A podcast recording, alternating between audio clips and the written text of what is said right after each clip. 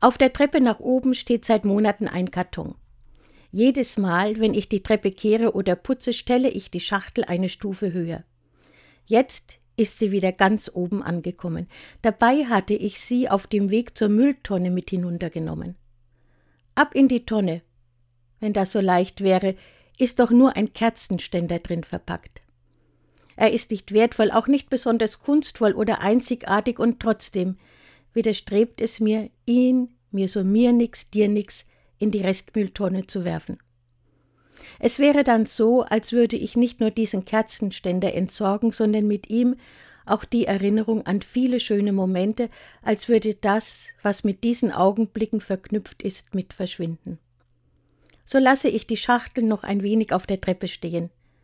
Vielleicht fragt ja eines Tages jemand, was da drin sei, und dann kann ich einfach sagen, ach, nichts Besonderes, ab in die Tonne damit.